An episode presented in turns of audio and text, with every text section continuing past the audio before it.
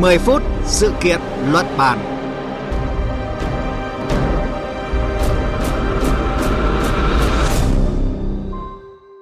Kính chào quý vị và các bạn đang nghe chương trình 10 phút sự kiện luận bàn của Đài Tiếng Nói Việt Nam.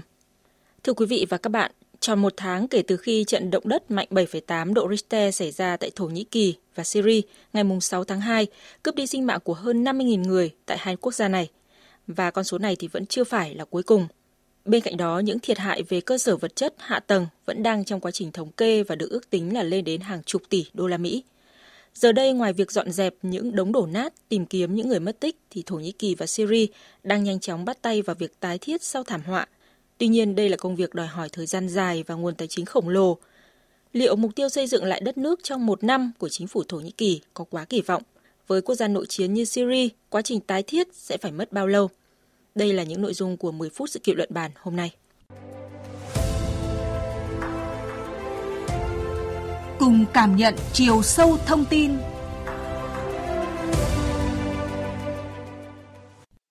Một tháng trôi qua sau thảm họa động đất ở Thổ Nhĩ Kỳ, trong các khu phố lều tạm được dựng lên ngay bên cạnh đống đổ nát cũ, một cuộc sống mới đã bắt đầu.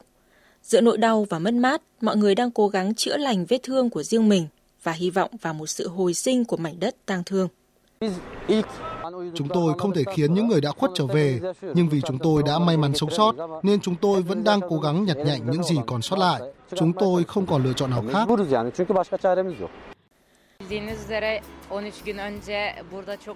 Tôi chưa từng chứng kiến một thảm kịch khủng khiếp như vậy.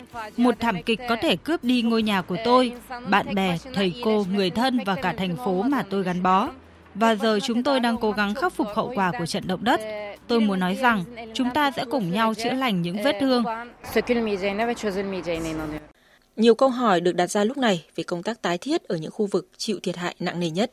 Chúng tôi kết nối với phóng viên Ngọc Thạch cơ quan thường trú Đài Tiếng nói Việt Nam tại Ai Cập, người vừa có chuyến tác nghiệp tại Thổ Nhĩ Kỳ để có thêm thông tin. À, thưa anh Ngọc Thạch là phóng viên trực tiếp tác nghiệp tại Thổ Nhĩ Kỳ sau khi những trận động đất chưa từng có xảy ra. À, quan sát về những thiệt hại những cái khu vực bị ảnh hưởng thì theo anh những cái thách thức với công tác tái thiết sau thảm họa tại đây có thể được mô tả như thế nào? Vâng, ờ, xin chào biên tập viên Thanh Huyền và quý thính giả của Đài Tiếng nói Việt Nam. Có mặt và chứng kiến những cái hậu quả mà động đất gây ra tại Thổ Nhĩ Kỳ vừa qua, thực sự tôi thấy đó là một thảm họa nặng nề và là thảm khốc. 11 tỉnh phía nam của Thổ Nhĩ Kỳ gần như là các tòa nhà đều bị nứt, nghiêng hoặc là sụp đổ hoàn toàn. Ước tính sơ bộ thì cho thấy khoảng 385.000 đơn vị đã bị hư hại trong đó thì 180.000 tòa nhà bị sập hoặc là cần phá hủy. Khoảng 2,5 triệu tòa nhà ở các khu vực thì đã bị ảnh hưởng. Khoảng hơn 200 triệu tấn đất đá thải cần phải dọn dẹp. Do đó, nếu khắc phục hậu quả hay là tái thiết thì gần như là phải xây mới lại hoàn toàn 11 tỉnh này. Đó thực sự là một thách thức vô cùng lớn với Thổ Nhĩ Kỳ cả về tài chính, nhân lực, vật lực và vấn đề môi trường. Không chỉ dọn dẹp các đống đổ nát, các tòa nhà nghiêng nứt cũng sẽ phải đập đi để xây lại Bên cạnh đó, vấn đề môi trường cũng là một thách thức với Thổ Nhĩ Kỳ sau động đất bởi không chỉ những con thú con vật chết mà còn rất nhiều người vẫn còn bị chôn vùi sâu trong các cái đống đổ nát chỉ có thể tìm thấy sau khi mà bới các cái khối bê tông gạch đá khổng lồ. Việc dọn dẹp và đập phá các tòa nhà cũng sẽ gây ra những cái thảm họa về môi trường. Vâng có thể thấy đó là một khối lượng công việc khổng lồ Ờ, việc thu dọn và xử lý đống đổ nát từ những ngôi nhà bị sập cũng đã là một vấn đề lớn ờ, trước khi những ngôi nhà mới được dựng lên. Tổng thống Thổ Nhĩ Kỳ Erdogan thì tuyên bố là chính quyền nước này sẽ bắt tay ngay vào việc xây dựng 30.000 tòa nhà dân cư để khắc phục hậu quả động đất. Yıkılan binaların yanı sıra Ngoài những tòa nhà bị sập, những tòa nhà khác với số lượng ước tính lên tới hàng trăm nghìn cũng trở nên không thể ở được do hư hại. Tôi đang lên kế hoạch xây dựng lại hàng trăm nghìn ngôi nhà với cơ sở hạ tầng kiến trúc thực tầng. Chính xác hơn là xây dựng lại các thành phố của chúng tôi đã bị tàn phá nặng nề trong trận động đất. Và ông khẳng định mục tiêu của Thổ Nhĩ Kỳ là trong vòng một năm phải hoàn tất xây dựng một số tòa nhà chất lượng cao và an toàn nhằm giải quyết vấn đề nhà ở trong khu vực chịu ảnh hưởng của động đất. À, theo giới chuyên gia kinh tế thì việc xây dựng lại nhà ở và cơ sở hạ tầng có thể tiêu tốn của Thổ Nhĩ Kỳ tới 100 tỷ đô la Mỹ và khiến cho tăng trưởng tổng sản phẩm quốc nội của nước này giảm từ 1 đến 2%. Có thể nói một trong những nguyên nhân khiến cho hàng chục nghìn ngôi nhà ở Thổ Nhĩ Kỳ nhanh chóng bị sập trong trận động đất được cho là việc sai sót trong xây dựng, dẫn đến những ngôi nhà kém chất lượng, không thể chịu được chấn động mạnh trở lại với cuộc trao đổi với phóng viên Ngọc Thạch.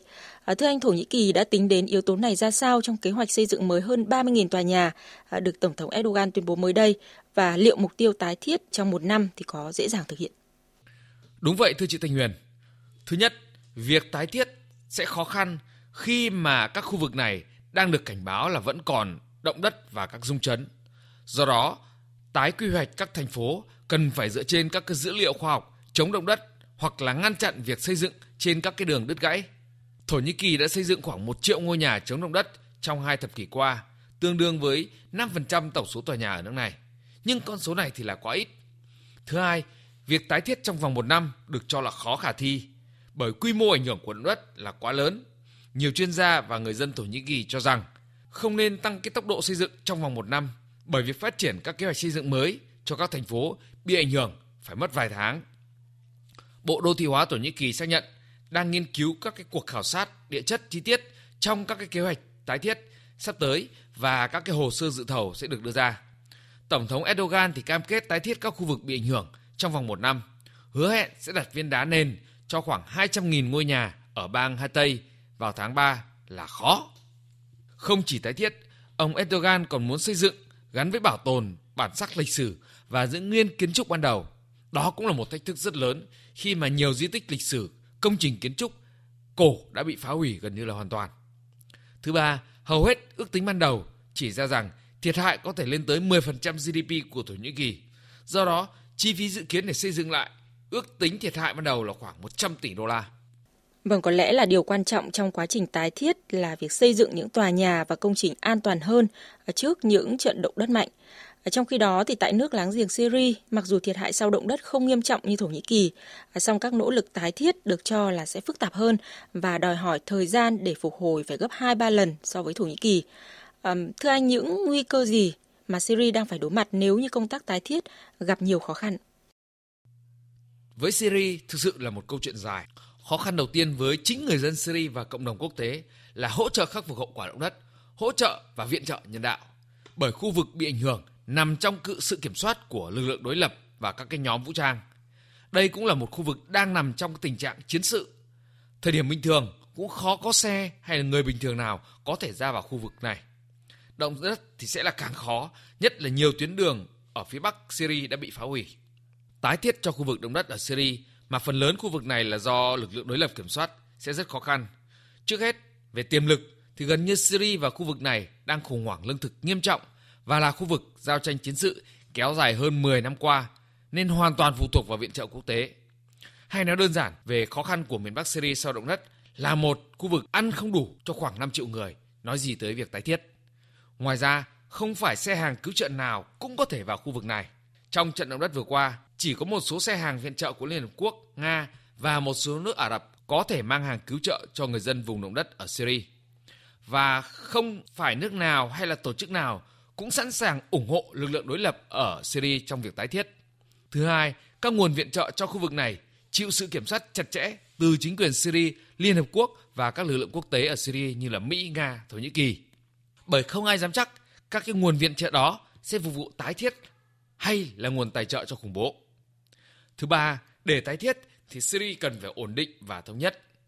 Điều này thì quá khó và không biết tới bao giờ bởi cuộc nội chiến kéo dài hơn 10 năm qua ở nước này với sự can dự của các cường quốc chưa có hồi kết. Do đó, đến nay không ai, không tổ chức nào đánh giá được hết những cái thiệt hại về động đất ở Syria, cũng như chưa ai nói tới tái thiết lúc này. Syria và chính người dân Syria sẽ phải tự tái thiết khi mà nội chiến chưa dừng và kinh tế khủng hoảng nghiêm trọng thì vấn đề tái thiết và thời gian tái thiết sẽ không dự đoán được cũng như không thể so sánh được với Thổ Nhĩ Kỳ khi mà họ là một trong 20 nền kinh tế lớn người dân kỷ luật, đoàn kết, chính trị cũng là ổn định hơn Syria rất là nhiều. Vâng, xin cảm ơn phóng viên Ngọc Thạch với những thông tin về công tác tái thiết sau thảm họa động đất ở Thổ Nhĩ Kỳ và Syria. Thưa quý vị và các bạn, với quy mô thảm họa quá lớn thì công cuộc tái thiết và khắc phục hậu quả động đất tại Thổ Nhĩ Kỳ và Syria có thể mất đến hàng năm. Vì thế rất cần nhận được sự cam kết mạnh mẽ và hào phóng hơn nữa từ cộng đồng quốc tế, đặc biệt là từ các định chế tài chính lớn như là Ngân hàng Thế giới hay là Quỹ tiền tệ quốc tế IMF. À, đặc biệt là tại Syria, nếu như không có nguồn lực thỏa đáng cho công tác cứu trợ thì à, cuộc khủng hoảng nhân đạo kéo theo làn sóng người di cư sẽ trở nên phức tạp hơn. Đến đây chương trình 10 phút sự kiện luận bàn hôm nay cũng xin kết thúc. Cảm ơn quý vị và các bạn đã chú ý lắng nghe.